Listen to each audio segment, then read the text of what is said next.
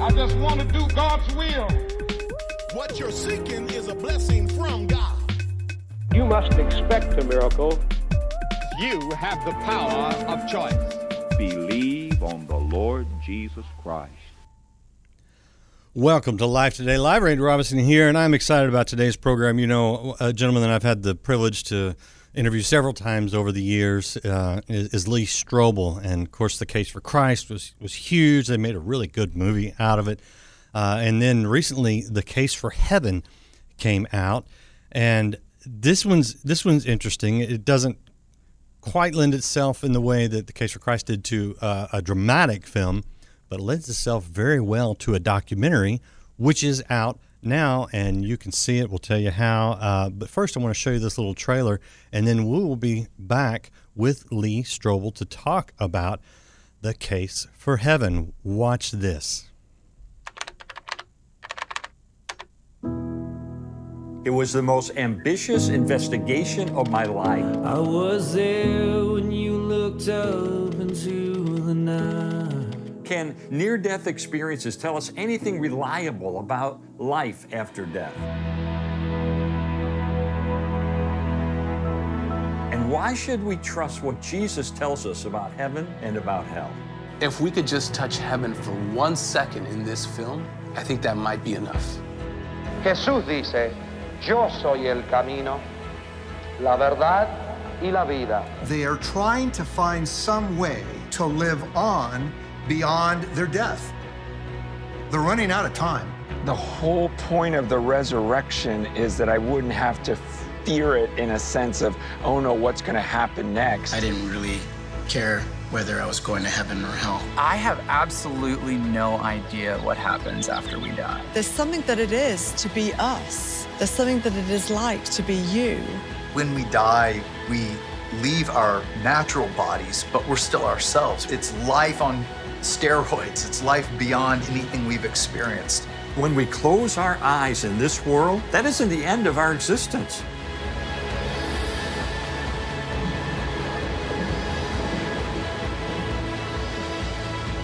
I mean, the best is yet to come.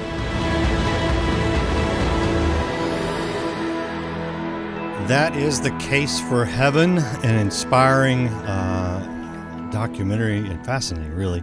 And uh, Lee Strobel is with me now. Lee, great to have you back alive today. I appreciate you being here with me on Zoom. Well, I'm glad to do it. Thanks for having me. All right. So I, I think just knowing you that you were probably a little like me when you walked into this topic, which is a little skeptical because we hear a lot yeah. of strange things, uh, and and I don't believe them all. You know. Yeah. What did you find when you started investigating this? Yeah, I mean, I kind of stumbled into this in the sense that I almost died uh, several years ago. My wife found me unconscious. Hmm. Uh, I woke up in the emergency room. The doctor said to me, You're one step away from a coma, two steps away from dying. And then I went unconscious again. So I lingered between life and death for quite a while until the doctors were able to save my life. And uh, that really uh, was a clarifying experience because when you're in that situation, nothing is more important than what happens when you close your eyes for the last time in this world. And that's what prompted me to um, investigate this topic. Of course, as a believer, I believe what the Bible teaches. I believe I go to heaven, but I've also got that skeptical bent, you know, from my days as an atheist, my journalism training, my legal training. And so I, I needed to know uh, how can I know for sure that heaven is real and that I'm going to spend eternity there? And that's what uh, resulted in the book, The Case for Heaven, and now the documentary, The Case for Heaven. Yeah, I, I, I know the Bible does talk about heaven. I, I believe in heaven, but I think sometimes it's a little bit like trying to explain quantum physics to a third grader to us. I think this is you know something- that is a very astute observation because when the Bible says, "No eye has seen, no ear has heard, no mind has even conceived of what God has in store for those who love Him," and you're right. I mean, think of this: um, when the Bible's trying to tell us about heaven, um, you know, in this world we see a certain color spectrum, and it's based on the light of the sun.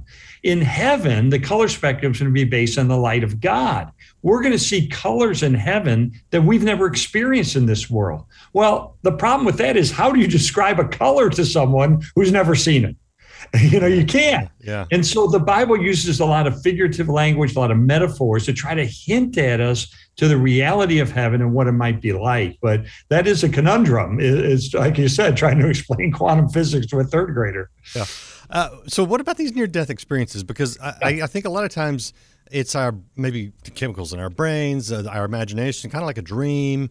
How do yeah. we know if those are just our own uh, machinations, to use a big word, yeah. um, or or if they're something more?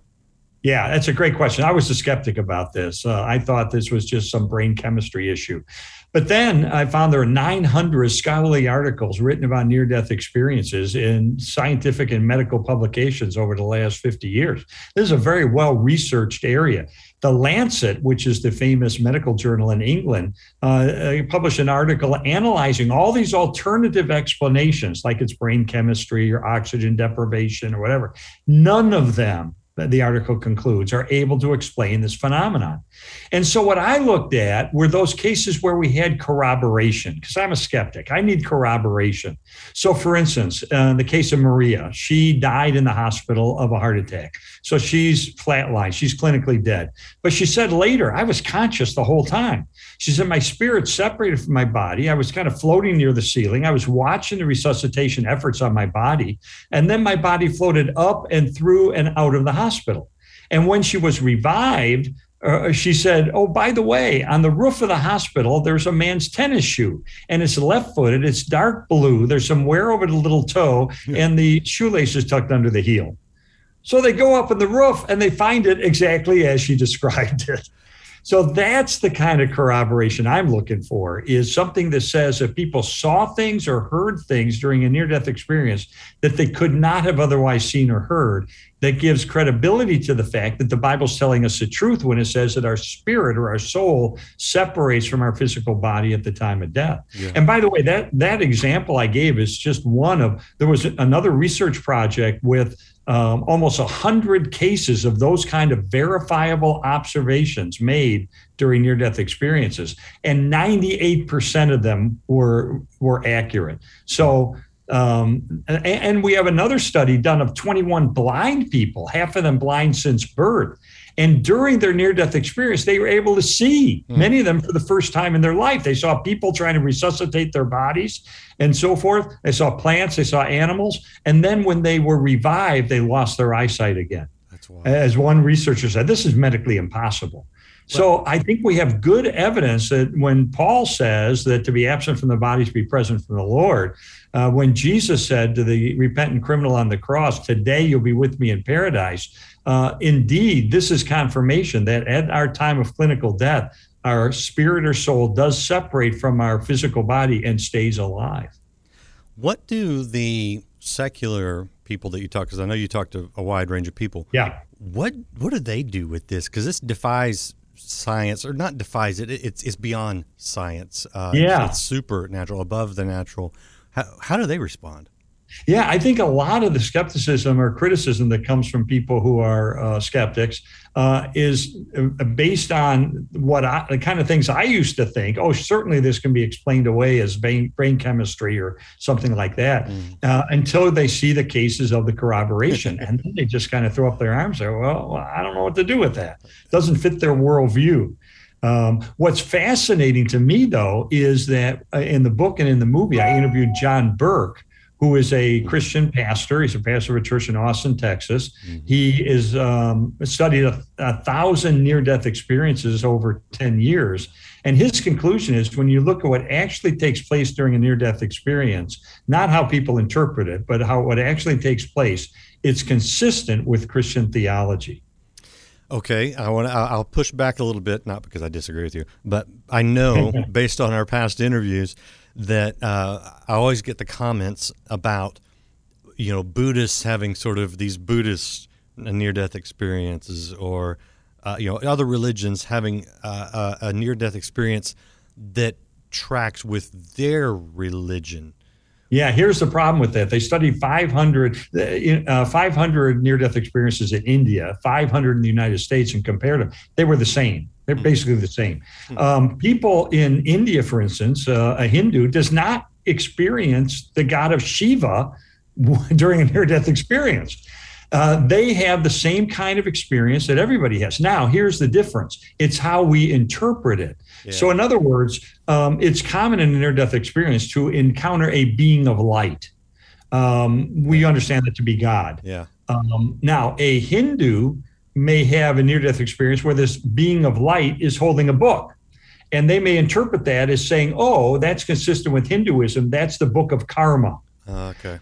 But that's an interpretation. Whereas uh, uh, um, uh, um, God does have a book in Christian theology, it's a book of life. Mm-hmm. And so it's consistent with Christian theology. So I think we have to look at what actually takes place as opposed to how people view it through their worldview. But people are much more apt to see Jesus than anybody else. yeah, uh, yeah, I mean, I, I, I believe it. I just know that uh, people have a hard time in a lot yeah. of ways. Uh, what about the ones that are maybe just dreams or brain chemistry? Because surely yeah. that happens too. It does. And, um, you know, we also have false reports. Uh, several years ago, there was a young man who claimed that he died and went to heaven and met Jesus. Um, and there was a motion picture made of it, and there was yeah. a book written about it. And he later confessed he made the whole thing up. I interviewed him. yeah, I mean, he was very convincing. I mean, that's why I really focused on the cases with corroboration. Yeah, uh, cases published in medical journals. Um, you know, I, I, I, looked at the case of the woman from Atlanta, Georgia, who had a brain aneurysm, bleeding in her brain. They uh, lowered her body temperature in a special surgery to 60 degrees. She had uh, three tests showed she had zero brain waves, zero brain waves. She had no heartbeat. She's clinically dead. Her eyes are taped shut. She has um, earplugs in her ears that have 100 decibels of sound going in, which is the sound of a freight train next to her and she has this incredible surgery. Well, she says I was conscious the whole time, despite the fact having zero brain waves. And um, she was able to, de- here's a corroboration. She was able to describe the exact unusual surgical instruments that were used during her surgery, even though they had been covered up prior to her surgery. Mm. She was able to recount some of the conversations that took place during her surgery in the uh, surgical suite uh, things that she could not have known if indeed she had zero brain waves at the time. No so these are the kind of corroborated cases that I'm looking at. And um, um, to, to me, these are convincing that indeed our consciousness or our spirit does continue to exist. Surely, the, I would think the doctors and the nurses in that room, when they found that out, because they're going to yeah. know, you know, they know exactly. Yeah. They're, they're, you don't have to prove anything to them. I would think they would fall to their knees. Do you see any conversions around these things? I know. I mean, there's a story of the woman, uh, not just a story, but a medical report of the woman in um, England who died for, after an abortion, uh, bled to death. Mm. And um, she later was revived out of her death state. And she said, by the way, the ceiling fan in the emergency room has a red sticker on the top of the blade.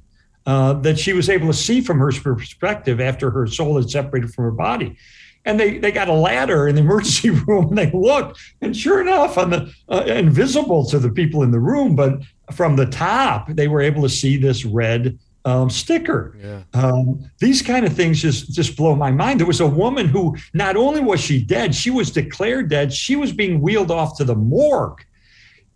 She is suddenly revived and she says she's able to recount the designs on the ties of the people in the emergency room when she was deceased, uh, uh, what their ties looked like. She recalled a joke that was told by one of the doctors to try to relieve the tension in the in the room. So these are really convincing cases.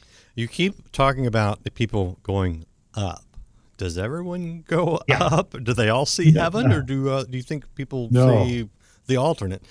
Yeah, 23% of people have hellish experiences wow. uh, in their near death experience. And I think the real number is probably a lot higher, but most people are too embarrassed to say, oh, yeah, I died and I went to hell because I'm frankly an awful person.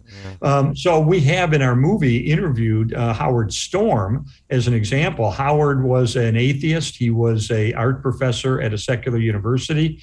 And he died in in the hospital. But he said I was conscious the whole time, mm. and he describes how he had this hellish experience, how these demons literally reduced him to roadkill. Just to- he said no horror film can can even come close to describing the horror of what I went through.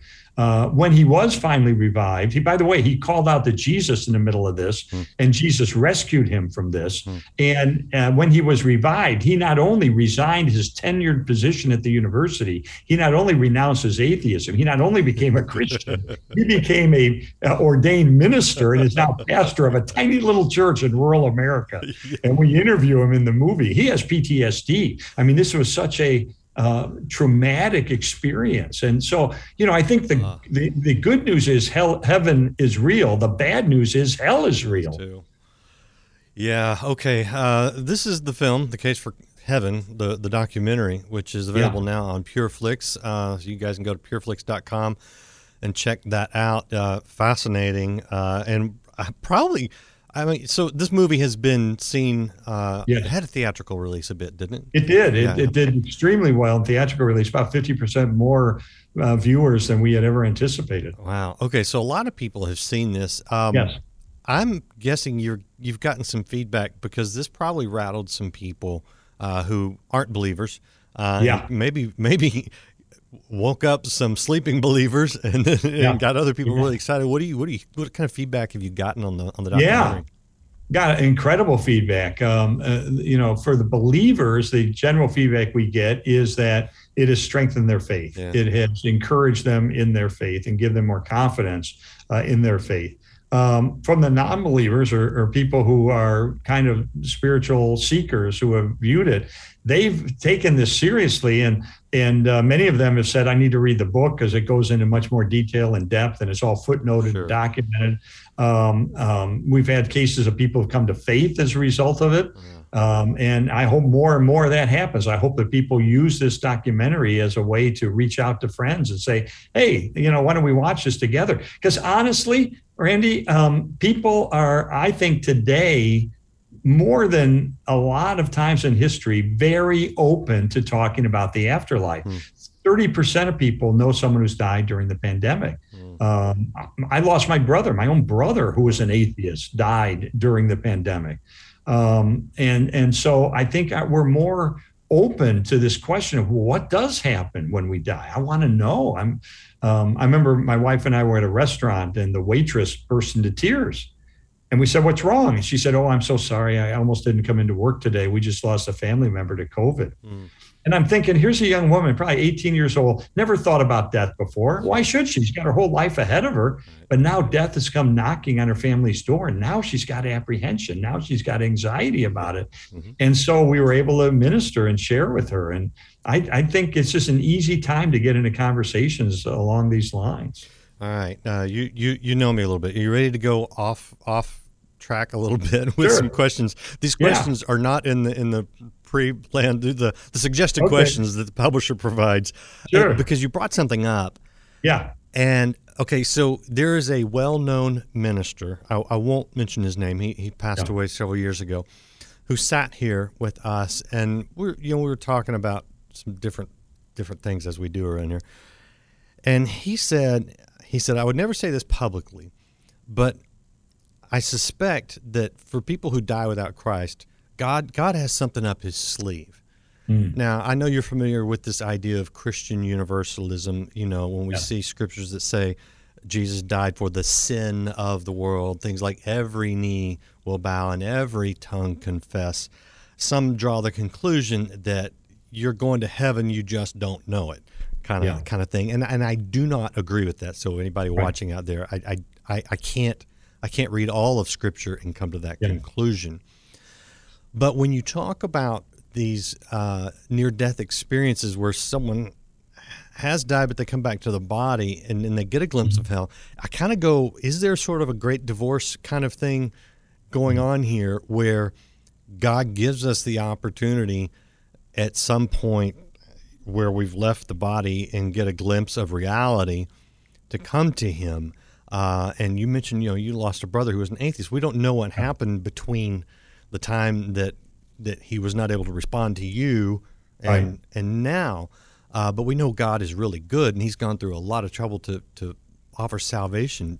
Do Yeah. You, is do you see anything Yeah. in there that says maybe God's got something that we don't know about that's just an extra bit of grace and mercy? Well, here it's a it's a great question. I deal with this in my book. Um, We don't really touch it in the movie. I deal with this in my book. I deal with Christian universalism, the idea that we're all ultimately saved.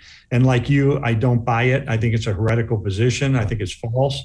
Uh, and I document that in the book through scripture and, and show that universalism is not biblical. However, that uh, there is a um, uh, an issue raised by some people, including Martin Luther, which is is there the possibility of salvation after death? Uh, there's a new book out published by InterVarsity Academic uh, on this question um, called Postmortem Opportunity. And the question is would some people who didn't get a chance to hear the gospel in this world, not people who've heard the gospel and rejected it, but people uh, supposedly live on an island somewhere, they don't hear the gospel, or they were mentally disabled during their life and couldn't understand the gospel, or they were given a false gospel, or they were an infant when they died and never understood the gospel? Could it be, and Martin Luther seems to suggest yes, that after death they would get an opportunity to respond to the gospel? Um, that's a very interesting question. I deal with it in my book uh, through an interview with a Christian philosopher, um, and there is, as I say, some new book, uh, new uh, a respectable book by a respectable Christian publisher that is out on. I haven't read it yet. I've got it, um, but I think um, it's it's an interesting question. Um, I don't have an answer right now. I think there may be some problems with it, but um, you know, Martin Luther seemed to lean in that direction, and he was no slouch theologically. So um, it, it's it's an open question, but I, I think it, it shouldn't it shouldn't dissuade us or discourage us from sharing the gospel to everyone we can. Yeah, and and I think that is the danger. Of course, you would have that book, Lee Strobel. By the way, you you, you have Yeah. that book, but, but I think both of us would agree. Why would you wait?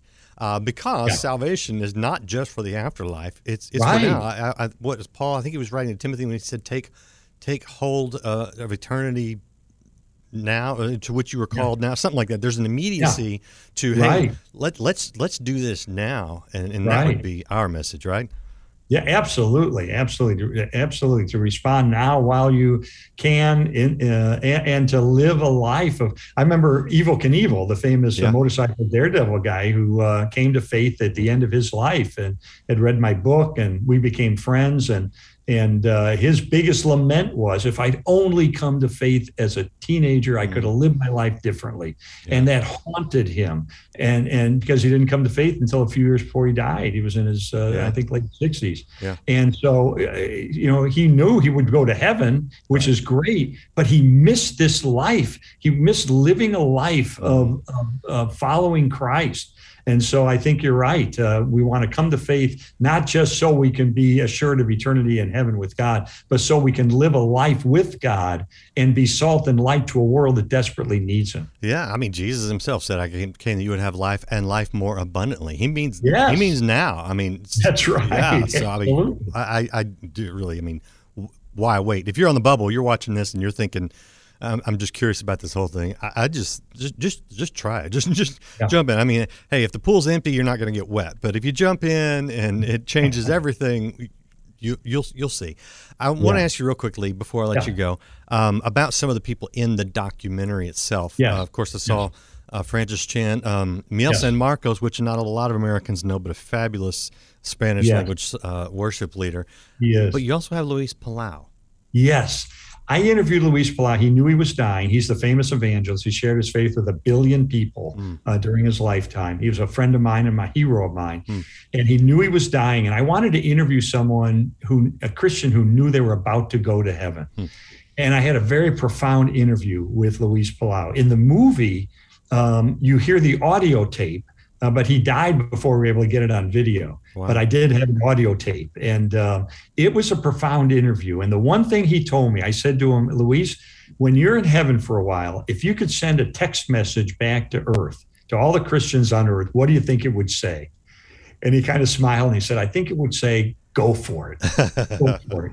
Share the message with someone. Take a risk. Get into a spiritual conversation. The Holy Spirit will guide you. He'll convict them of their sin. You just share this good news of Christ. And then I said, Well, what do you think if you could send a message back from heaven to those who aren't believers? And, and he thought for a second. He said, I think I'd say, Don't be stupid.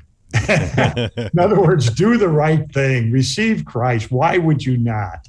Yeah, I, I love it. Um, and that really, that's that's what we're saying. If you guys are watching, and and again, you have not made that kind of decision.